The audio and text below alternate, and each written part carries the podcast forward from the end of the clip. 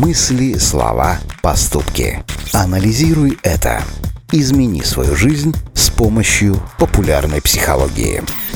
А вы задумывались над тем, почему иногда слушаете человека и безоговорочно верите ему, хотя он говорит полную ерунду и неправду? Всему виной эффект доктора Фокса. Что это такое, узнаем прямо сейчас. Анализируй это.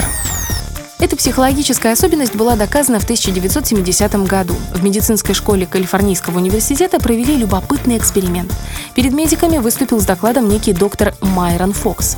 На самом деле это был специально обученный и хорошо подготовленный актер, и в своем выступлении он, выражаясь по-простому, нес чушь. Речь его и изобиловала лишними словами, а тема не раскрывалась даже частично, да и содержала в себе массу несостыковок. Однако студенты, которые были в теме и обладали широкими по ней знаниями, не обратили на это никакого внимания. Их подкупила экспрессивность, выразительность и обаяние лжедоктора.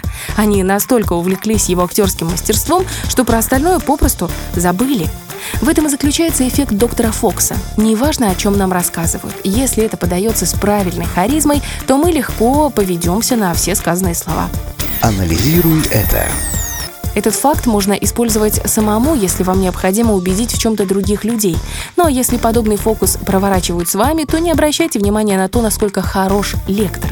Включите критическое мышление на полную. Только так вы сможете определить, в чем подвох и не станете жертвой эффекта доктора Фокса.